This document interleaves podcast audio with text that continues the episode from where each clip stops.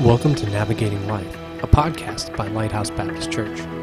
This week, we're in part two of our series Airplane Mode, and Pastor Caleb is talking to us about Jesus and work and why it is necessary to seek solitude with the Lord in order for us to do good works. Let's see what we can listen and learn.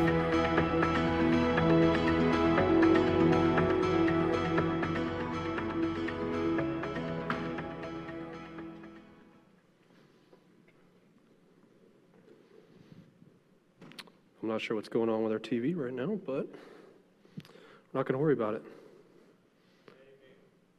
You know what? Just be a distraction. We're going to push it out of the way. It's not the most important thing up here, anyway, is it? As you may have noticed, I am not Pastor Tim.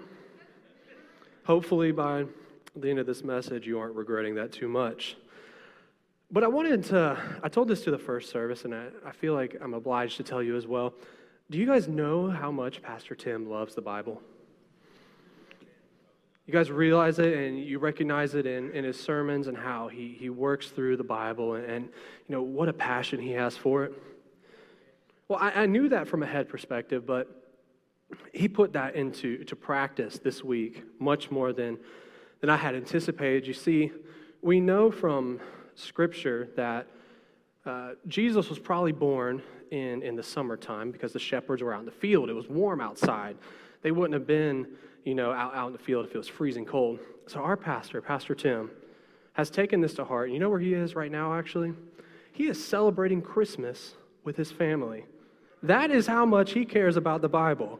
As he has taken today to celebrate Christmas, he waited till it was 100 degrees outside said, I don't care about conventional society and Christmas on December 25th. I'm celebrating Christmas when it's warm outside. Just kidding. That, that isn't the reason why, but it is good that he is able to, to spend time with his family. We're grateful for his leadership here and, and truly his love for the word. So if you get a chance today or sometime this week, one, thank him for his love of the word and what it does for, for our church. And also tell him Merry Christmas. So, last week, Pastor Tim introduced a, a, new series called Airplane Mode. And we're looking at, you know what happens with airplane mode? Our, our phone completely disconnects, it, it, breaks apart from everything going on with it. It allows it to kind of reset and come back. Well, that is what we're talking about just breaking away, getting into some conclusion, spending time with God, and then coming back better for it. Last week was uh, talking about Jesus and grief. And it, man, it was a tough message this week is, it's not easy either. It, it's, it's, not, it's not emotional the same way grief was, but this week we are talking about Jesus and work. And now I say work, and I know a lot of people have tomorrow off. Is anybody excited about that? Don't have to go to work? got, got an amen for that? You see, that right there Unfortunately, for whoever said amen, I'm, I'm not coming after you, I promise. I can't even see you. But you see, our, our attitude towards work is actually wrong. Work is actually a good thing. Um, if you have your Bibles, go ahead and turn to, to Mark chapter 1. And I promise that we're going to get there. Um, that is going to be our, our main focus today, but we have to do a little bit of groundwork first to understand how God and work go together, to understand what, what the implication is for us today. And so, to do that, we actually have to start in Genesis in the very beginning. We know that God created everything. And as he was creating, he took time and he would pause and he would say, I made the, the plants and the land. And he said, It was good. And he said, I made the, the animals and all the creatures and it was good. And then I made people and the people very good. He, he takes time and he designates this is good, this is good, this is good. And see, good, that standard for God means perfection. It's perfect.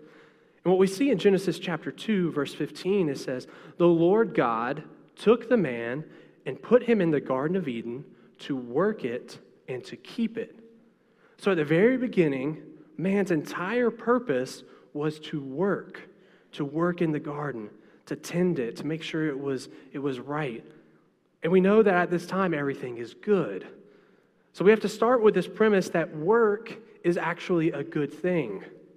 Now, society, we don't necessarily think that way. In fact, even if, if we think work is a good thing, we think work is a good thing because it leads to something else, right?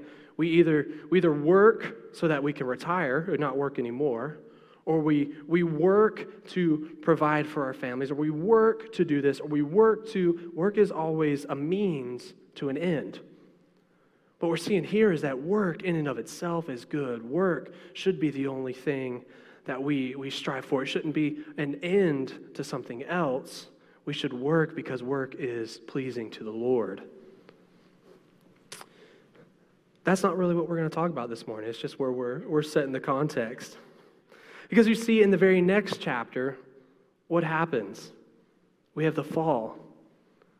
And people, Adam and Eve, us, if we were there, we would have done the exact same thing. We wanted this knowledge of good and evil.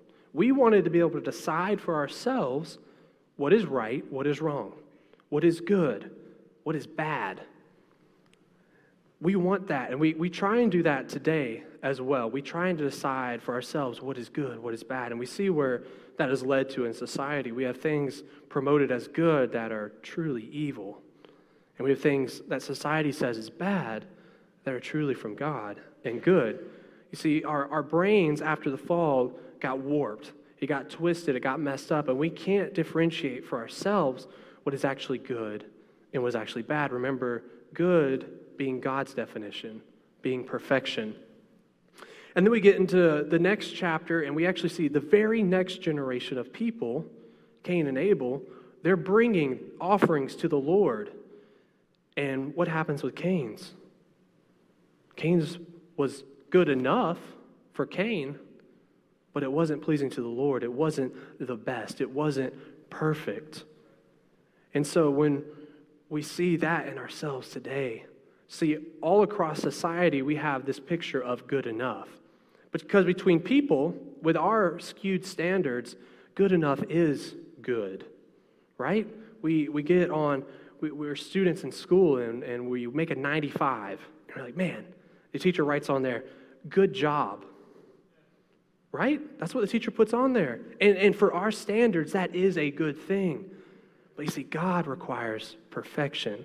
For something to be good, truly good to God, it must be perfect. Now, we know that we can never achieve this perfection by ourselves. In fact, the, the fall just demonstrates that more and more. We were never going to be able to get back to this goodness. But we're, we're told that we're supposed to do good works. And if we're trying to please God, if we're trying to, to do what's right with our work, we have to understand how to do that. And so that's going to lead us to three questions today that we're going to answer. The first of which is what are good works? What are they? If good truly is the definition that God has on it, which is perfection, something that is pleasing to Him, what are things that we can do that will be good, that will be pleasing to Him? That leads us to Ephesians chapter 2, verse 10. He says, For we are His workmanship, created in Christ Jesus for good works, which God prepared beforehand that we should walk in them. There's two truths that we want to pull out of this verse. The first is that good works are only available after a true conversion, a real conversion. Look at the verse again. We are created in Christ Jesus. This is the new creation. Our old sinful selves are not able to do good works. It is only after we are created new in Christ Jesus that good works are available to us. See, this is really important to understand because if, if we're here today, if you're watching online, if you're listening, if you don't have a relationship with Jesus Christ, the rest of this message doesn't apply. We have to stop here and go ahead and deal with that. Because in our sinful state, anything that we produce is sinful, it is evil. Only once Christ has changed our hearts and saved us only once He is inside us and, the Holy Spirit is guiding our actions can we actually do something that is good, that is pleasing to the Lord. And so, if you're here this morning and you don't have that relationship with Him, it doesn't matter if what you think you're doing is, is good enough.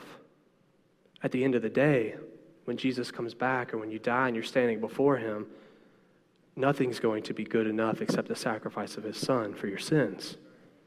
Is the only thing that is truly good enough for salvation. I was talking with uh, some of the adults in our Thursday morning Bible study a couple weeks ago as, as we were working through Ephesians. And earlier on in this chapter, it actually describes us um, as zombies. If you, if you didn't know, zombies are actually in the Bible. Look at Ephesians chapter 2. It says, We are dead in our trespasses and sins, walking according to the way of the world. But then we get to this verse. We are, we are created new. We are brought to life in Christ Jesus. And so we have this, this massive shift. And so, for the first time, when we have a relationship with Christ, once He has saved us, we can do good for the first time. I like to say it like this After salvation, for the very first time, we have the choice to do good things. You see, before, it, again, in our minds and according to society, we can do things that look good because they might be better than something else. But are those things actually good to God? Again, remember, we have to understand that our perspective on good is skewed because our nature is sinful. We don't truly understand right from wrong. We don't truly understand good from evil because we are stuck in our sin until Jesus saves it from us. And then, so we have the, the first truth from this passage is that it takes a real conversion to be able to do good works. The second thing we get is that good works are a gift from God. We look at the end of the verse, it says, which God prepared beforehand that we should walk in them. Again, God has gone ahead and He has planned out the works for our lives that we should walk in them. Not that we must. Again, we have a choice to do good or to do bad. We have a choice to honor God or to honor ourselves and sin. And so as we're as we're working through the rest of this, we have to understand that, that good is finally an option because of what Jesus did, but it is not automatic. There are still requirements on us. We still have to choose God over ourselves. We still have to choose God over sin. And we see that Christians throughout the New Testament are, are characterized by good works. I'm just going to, we're going to speed through just a few passages here just to give you a brief glimpse of how important it is for good works and how we see good works tied to the Christian life. Um, we'll start with, with 1 Timothy chapter 6, verses 18 and 19. They are to do good, to be rich in good works, to be generous, ready to share thus storing up treasure for themselves as a good foundation for the future, so they may take hold of that which is truly life. You see, good works right there are tied to the Christian life.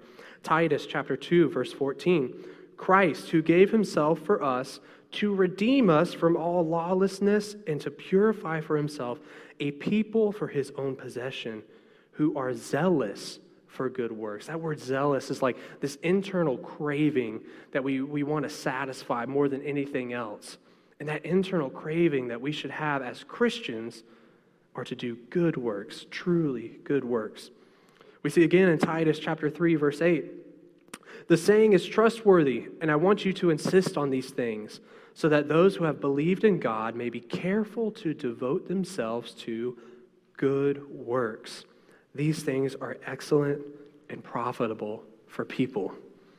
You see, good works in the Christian life go hand in hand. They have to be there, which again ties back to it requires a real conversion to be able to do good works, and it means following God and understanding the gift of good works that He's given to us. So, that first question, what are good works? We see that there, there are things that are given to us after salvation. But why are they important? Why are good works important? Well, the first thing we see is that just like it takes a real conversion, good works are an evidence of our faith. If, if you are doubting sometimes, if, if you have faith, then you can look at your life. Are you doing things? Are you choosing to honor God more than anything else? We see in the famous verse in James chapter 2 verse 17, so also faith by itself, if it does not have works, is dead. See, we can confuse ourselves, we can trick ourselves into thinking that we're better than society. We're better than, than the bad things of the world. Therefore, we have to be good. And if we're good, then we have to be pleasing to God. But our faith isn't pleasing to God unless we are doing truly good things according to His standard. Think about this for a second. We work off this scale of, of better than things to, to determine what we think is, is good. And we think that because our lives are better than, you know, murderers' lives, that they have to be good. But think about this. If a person commits one murder, we consider that bad, right? But will we consider a person who commits one murder better than a person who commits a thousand murders? Right? This, they have to be better, right? Because they're, they're, they're not as bad as down here with the person who committed a thousand murders. This person only did one. But does that make them good? No. Again, if our standard of good is God, there's nothing that can, can span that gap except for Jesus' blood in our lives. See, when God looks at us, He doesn't judge if we're better than other people. We don't get into heaven if we're better than 50% of all the people that ever lived. He doesn't just take the, the top 50. He takes the ones that are, are saved by Jesus, who are covered in his blood. So when he looks on our lives, he doesn't see the sin that we do, he doesn't see the, the rebellion we have. He sees the blood of Jesus. And we know that Jesus is good. And so when he looks on us for the first time, he says, You are good. You can come into my presence. So, the first reason why good works are so important, and they are an evidence of our faith, they point to God. They say, My life has truly been changed by Jesus. Look what I am doing now. I am working to honor and glorify Him above all else. Because outside of Jesus, what do we work for? We always work for ourselves. We always work to promote ourselves. We always work to make our lives better. Even if we're working for our family, it's for, it's for ourselves. It's always inward focused, whereas truly good works are always God focused. They're always on Him, they're always promoting Him as greater than ourselves. The second reason, and we touched on it just briefly, the reason good works are so important is because they are our testimony. They truly point to the fact that we were once dead in sin, that we did not have the option to do good. But because of Christ, look what we can do now. Look what is available for us for the first time is to do good, truly good. I have a couple of quotes here from Charles Spurgeon. Um, he actually has a, a, much better message than the one I prepared that, that I went to as I was, was studying for this. And some of these things really stood out. He said, All Christians are made to be preachers. And we know this is true in the fact of the Great Commission that we are to, to live our lives, we are to go out into all the nations baptizing people, meaning that we've shared the gospel, they've been saved, teaching them all that Jesus has commanded, and that Jesus will be with us, helping us do that. Every single Christian is meant to be a preacher. However, we do not always preach with our mouths, but also with our lives. Now, this is not an excuse to not verbally share the gospel. You could take that quote and run with it and say, well, my life will point to God, but as long as my, I don't have to actually have that conversation. No, that is not the case. The case is when we have that conversation, when we share the gospel with people, they look at our lives and they understand that it is true because why in the world would we be living this way if it wasn't? These good works point to Christ above ourselves. These good works don't make sense to the world because the world is consumed with themselves, not with God. You see, preaching does not always equal practicing. We can stand up here, I can stand up here, and I can tell you this truth, and then I could leave and not do a single good work, not care about God, not do anything. In fact, a, a, lot of people in our churches do that. They come and we sing the songs that we sing about the wonders and majesties of God and what He has done, and then we leave and we live our lives that don't reflect that at all. However, if you flip that around, practicing, doing good works, always equals preaching. Every single time, if you are doing, if your life is a reflection of what God has done in your life, people can't help but notice who God is. And then this last one, this is, this is tough. He says, if a preacher's sermon contradicted itself as many times as our lives contradict what we say, we would not sit under that preaching. Again, we tell people the gospel. We tell people that, that Jesus is the only way for salvation. We tell people that God is the best thing ever. It is that it'll absolutely change their lives. And then they start watching us. And they notice how we interact. They notice how, you know, we, we talk to people, how we care for our families. They notice how we drive in our cars. They notice these things. And if it doesn't line up, that's how we get the, the stigma of the church people today. It's like, I, I would go to church, but I don't want to be around church people. Well, why is that? It's because our words and our actions don't line up. We make ourselves hypocrites. And the people can see that. They can see that what we're saying has a ring of truth to it, and then they look at our lives, and our lives don't support that truth. And it completely undermines our testimony. This is why good works are so important. This is why when we're viewing our lives and we're thinking about the things that we do, we have to use God's standard of good and not ours.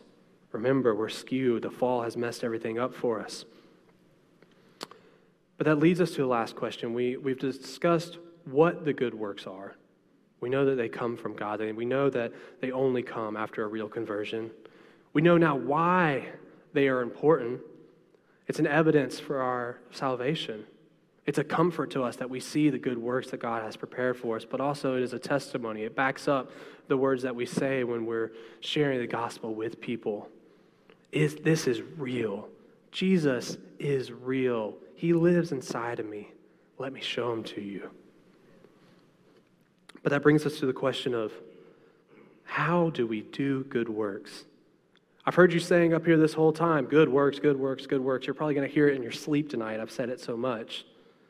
How do we do it? How does my life reflect this truth that I know is true from the Word of God? How do I apply this? How do I make sure it is real for me? How do I make sure that when I leave today that I'm not a hypocrite, that my testimony is backed up by my life? I'm glad you asked. Turn your Bibles to Mark chapter 1, verse 29. You see, Jesus gives us the example here. And just like Jesus was the only person who was truly good, if we want our lives to reflect goodness, we need to follow his steps. Verse 29 says, actually, I did this in the first service too. I should have changed my notes. I got to give you a little context first. The beginning of this chapter, Jesus is beginning his ministry, and he goes into the synagogue and he starts teaching, and the people there are amazed by what he is teaching. They've never heard teaching like this. He is, he is connecting the prophecies and the stories in the Old Testament and pointing to the Messiah and explaining things that have never been explained before, and their minds are being blown. They're already excited about what he's doing. And then a man walks in who's possessed by a demon, and he starts talking to Christ, and Christ casts the demon out of him, and the man's healed. And now, put yourselves in that picture. You come to church one morning, a guy you've never heard before comes up and explains the Bible in ways that only somebody who wrote it would understand. And then casts a demon out of somebody. Do you think you would tell people about that? Do you think you'd be excited and, and call your mom and be like, hey, mama, you need to get to church. You need, you need to get down to the synagogue. This crazy stuff is happening. You need to be here. I think God is moving. Right? We would, we would be excited. We would be telling people, well, they were just like us. They went and told people. So that brings us to, to verse 29. And immediately he, being Jesus, left the synagogue and entered the house of Simon and Andrew with James and John. So he's got, he's got some of his people there, he's got some of his disciples with him. Now, Simon's mother in law lay ill with a fever, and immediately they told him about her. Now, that makes sense, right? They just saw Jesus talking like, again, only a person could if they wrote the Bible, explaining things like that. They saw him cast out a demon, then they get to the house and, like, oh, yeah, Simon's mother in law has been sick for a while. Uh, I bet Jesus could do something about this. I mean, he just cast out a demon. So he walks upstairs. He came up and took her by the hand, lifted her up, and the fever left her, and she began to serve them. So now we've already got two, two miracles happening right here. Jesus is working, he's already been teaching. Word is getting around the city of Capernaum now. Word is spreading, and look what happens. That evening at sundown, they brought to him all who were sick or oppressed by demons, and the whole city was gathered at the door. I mean, again, put ourselves in that picture. Wouldn't you bring people to Jesus? If this person was healing and doing things, wouldn't you be part of that crowd? You saying, hey, I want to be where this is happening. I want to see what's going on. And he healed many who were sick with various diseases and cast out many demons. And he would not permit the demons to speak because they knew him. Now, a side note, this is for free. If the demons recognized that Jesus was the Son of God, I mean, shouldn't we? I mean, they were sitting there. If they if they're like, hey, and they're speaking out loud now, like, hey, you're you're the Son of God. Please don't destroy me right now with a word. when we come before God, let us come before Him recognizing who He is.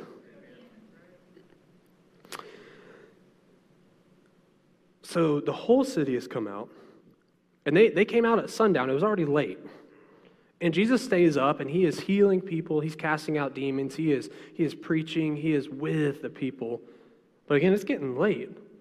We can go ahead and assume, listen, this is this is not in the Bible. I could be completely wrong here, but let's just say it's about two, three in the morning. Again, the whole city came to see him, and he stayed up and it says he healed many. He cast out many demons. So it is, it is late before he gets to go to bed. Look what happens next. Verse 35 In rising very early in the morning, while it was still dark, he departed and went out to a desolate place, and there he prayed. So even though Jesus was up super late, had every excuse in the world to sleep in, to, to do, I mean, he worked hard. He had to be exhausted. Just talking to that many people would exhaust me. I wouldn't want to do anything for a week after talking to a whole city full of people, let alone wake up before the sun came up, which again, let's assume he stayed up till two or three with all the people. He's, he's only getting an hour or two of sleep here. But he takes time and he goes out and look, he goes to a desolate place, a desert place, a place with no distractions. Again, airplane mode, the important part is when you put your phone on airplane mode, it cuts off every single thing that can communicate with it. Jesus did that here. He goes off. He is away from the whole city. He's away from his disciples. He's away from everybody except God. Because look what he does in the desolate place. He prayed. He goes, he distances himself from everything, and he prays. Well, then you have the disciples who wake up and they're looking for Jesus, and they've got to be a little bit shocked because he's not where he was. They're like, hey, he stayed up super late. He should be sleeping in. He needs his rest. Well, then you also have to think there's probably still a whole city that came back the next morning and was knocking at the door and said, Hey, we need some more of this healing you got going on. And the disciples were like, I don't know where he is. Let's, uh, let's see if we can go find him. So they, they are frantic. They go and they search around. And Simon and those who were with him searched for him, and they found him and said to him, Hey, everyone is looking for you, and I mean everyone. The whole city came out again. They are all looking for you. So we should probably get back and start the healing again and do what we need to do so that we can get through today. Well, look what Jesus says. And he said to them, Let us go on to the next towns, that I might preach there also, for that is why I came out. And he went through all Galilee, preaching in their synagogues and casting out demons. So Jesus is here and he's healing people and he's teaching in the synagogue. And that's a good thing, right? Like a truly good thing. He is, he is doing the work of God, right? I mean, he is God. He's doing that. And then he takes time and he goes and he prays and he comes back. And we, we would think he would continue doing the good thing, right? I mean, his, he's already getting fame. People already know him. People are coming back. Would it be good, truly good, for him to stay and heal people, to stay and cast out demons? We have to know the answer is no. It seems good to us, right? But what does he do? He prayed, he went and talked to the Father, and he comes back and tells the disciples, hey, we're going to the next town. And you know, they got to be like, why? People are following us. You're ministering to these people. They are listening to you. This is good. Well, what does Jesus say? That I might preach there also, for this is why I came. He went out, he spent time alone with the Lord, and he came back on his mission he came back to do the work that he was called to do. There's a lot of truth that we can pull out of this for ourselves. The first thing, again, with airplane mode, our phones are, are connected to everything, just like we are connected to all sorts of things. Our phone, right now, your phone, it might be on the Wi Fi, it might be on a cellular thing. Either way, it's being shot up to a satellite out in space. That satellite is communicating with other things as it's flying around. It's also connected to a whole bunch of other phones. And then your phone's also connected to Facebook, Twitter, Instagram, TikTok, all those fun things with millions and millions and millions of people on there. And all of these things have, have input on what you see, what you hear, what you think is right, what you think is wrong. And we get, we get skewed even farther about it. Again, we have to go back to the very beginning. Our perception of right and wrong, of good and evil, is already messed up. We get some help from the Word of God, we get some help from the other Christians in our lives, but we still have all of these outside influences telling us what to do, what we're supposed to do, what would be good for us, what would be good for the people around us. But who is the only person who can truly tell us what is good? It's God Himself, it's the Father. And Jesus gives us the example here of what to do. We have, we have to, absolutely have to break away from all of the noise, all of the distractions, all of the outside voices, all of the things telling us what to do. We have to silence those. We have to put ourselves in a desolate place, in a place where distractions can't get to us, which probably means putting your phone on airplane mode and then throwing it into another room and locking the door and then put, probably putting another door in that place to make sure we can't get back to that phone because you know how we're connected to it. But then, when we go into solitude, when we go into airplane mode, we don't do it alone because we're not looking for our own voice to guide us. Because again, we'll, we will tell ourselves the wrong thing. We will tell ourselves, hey, look, I'm, I'm doing good here. These people are listening to me. Look, a whole crowd came out to hear me, and, and I'm doing good things here. We have to listen to the voice of God and what He's telling us to do. You see, Jesus went and he prayed, he communicated with the Father. And this is one of the wonderful truths of having a relationship with Christ. Once he saves us, we have instant access to the throne room of God to communicate with him. It's something that we do not utilize enough. We can pray and walk into the throne room of the Almighty God and say, God, what would you have me do? I want to do good works. I want to serve you. What would you have me do?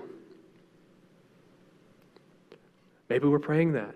Maybe you have prayed that prayer. Maybe you're looking for, for wisdom or discernment or guidance on, on what your next step should be, and you've prayed that prayer. But then, how many of us, myself included, just want that, that loud, booming voice over Sinai to come and tell us what to do? Right? We're like, hey, all right, God, I asked you, and if you don't tell me in the next five minutes, like, I guess I'm just going to have to do my own thing. I, it's true, isn't it? But what do we think this is, church? We call it the Bible, but what is it truly? It is the Word of God, the living, breathing Word of God. This has to accompany us in our prayer time when we're going before the Lord and we're crying out to Him, saying, God, please help me. Please guide me. Please, I need to hear your voice. It's sitting right here in front of us. Maybe it's collecting dust on our shelves. Church, we have the Word of God, and it has to be with us during our prayers. We have to be praying through it, we have to be reading it as we're praying. This is how God communicates with us. This is how God tells us how to live our lives with good works. It is doing what He says in Scripture through his very words. Again, when Jesus went to the synagogue, he explained things just like the guy who wrote it. Well, guess what? We have the exact same truths given to us. It is his word, it is Jesus himself, the word of God, given to us. Let us use it. Let us be aware of what this truly is. Next time, as we're, as we're waiting to hear the, the voice of Sinai, let us be reading through the voice that's already here. Also, we see in Pentecost, the Holy Spirit comes down upon the disciples, is a helper who came to, to lead and to guide. We have that same Holy Spirit inside of us. But how often do we ignore it when we, we don't want to? It's how often do we feel an urge and says the Holy Spirit tells us to go and talk to somebody, tells us to give a certain amount, tells us to do something, and we're just like, uh, I don't know if that would be good for me. I don't know if that would be good for my family. I don't know if that, that's the right thing to do right now. Again, we have to understand that what we think is good may just be better than bad, but it's not truly good. We have to understand that the Holy Spirit, God Himself, is here to guide us, and we have to listen to Him. And when He says to do something, we do it. If He says to us, just like here, my job is to go into the next town and preach, not to stay here. That can apply to all sorts of different things, but we have to be willing to listen to the Holy Spirit. We have to know what that voice sounds like. We have to spend time with Him, understand who He is. You see, when we take time apart, when we seclude ourselves, when we spend time by ourselves with the Lord, what it allows us to do is reprioritize and refocus on what is actually necessary in our lives. We have all of these things clamoring for our attention. We have all of these things telling us we should be busy doing X, Y, and Z. But what we truly need to listen to is the voice of the Lord. This is what airplane mode allows us to do. One last thing we have to realize, though, is that our jobs are not our work. Our jobs are, are something we do, but it's not the work that we've been called to. As Christians, we're supposed to be in the world, but not of the world. That means we can be in the workforce, but not, not of it. That should not be our all consuming passion as whatever job that we have. Just like we think of works as potentially a means to an end, we should actually think of our job as a means to actually do the work that God has called us to, which is preaching the gospel, which is sharing Jesus Christ, the only Lord and Savior, with everybody we come in contact with and having our lives back that up as well. I want to read one last verse and, and look at it through this lens of what is truly good, what true good works look like. It's Colossians 3, verses 23 and 24. Paul's writing here and he says, Whatever you do,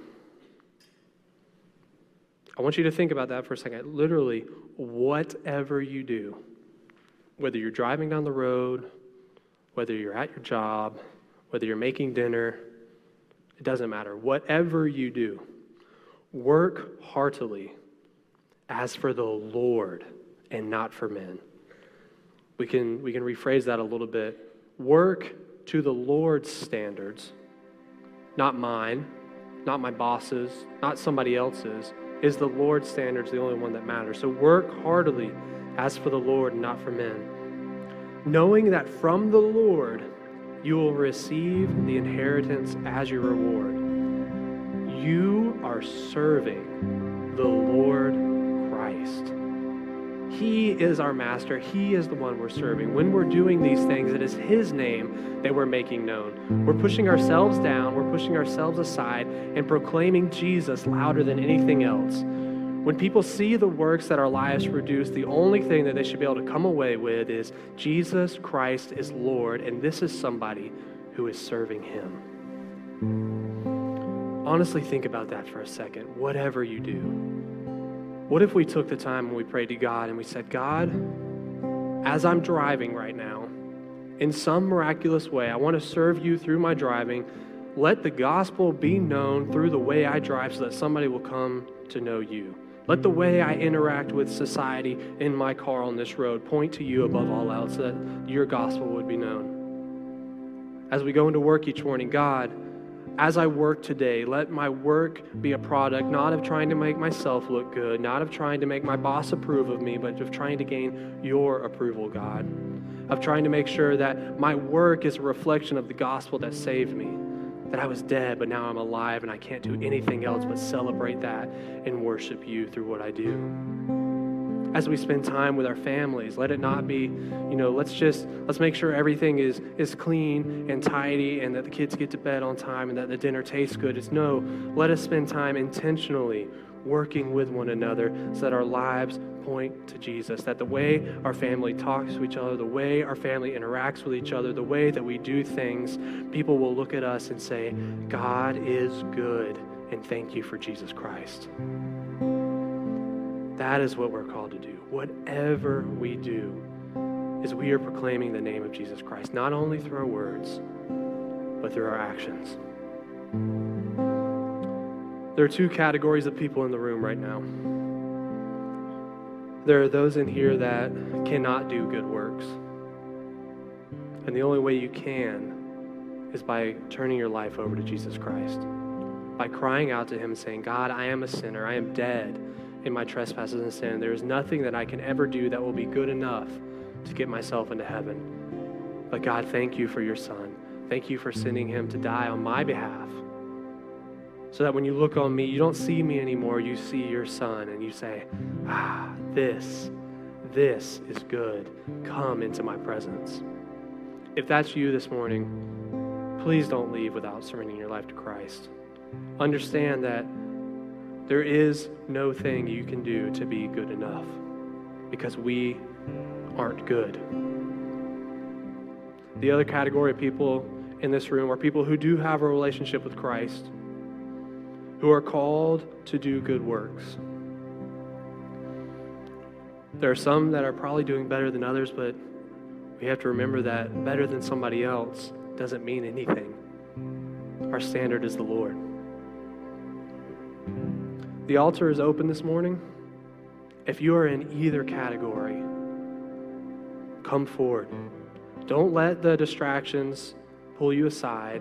Spend time with your Heavenly Father, either crying out to Him for salvation because He's the only one who can provide it, or crying out to Him to help you change the way that you view good works, the way that you view your life. Let God radically change us all today so that as we leave here, Warner Robins, Georgia, the United States, and the world sees us but doesn't actually see us. They see Jesus Christ instead of us. Let's pray.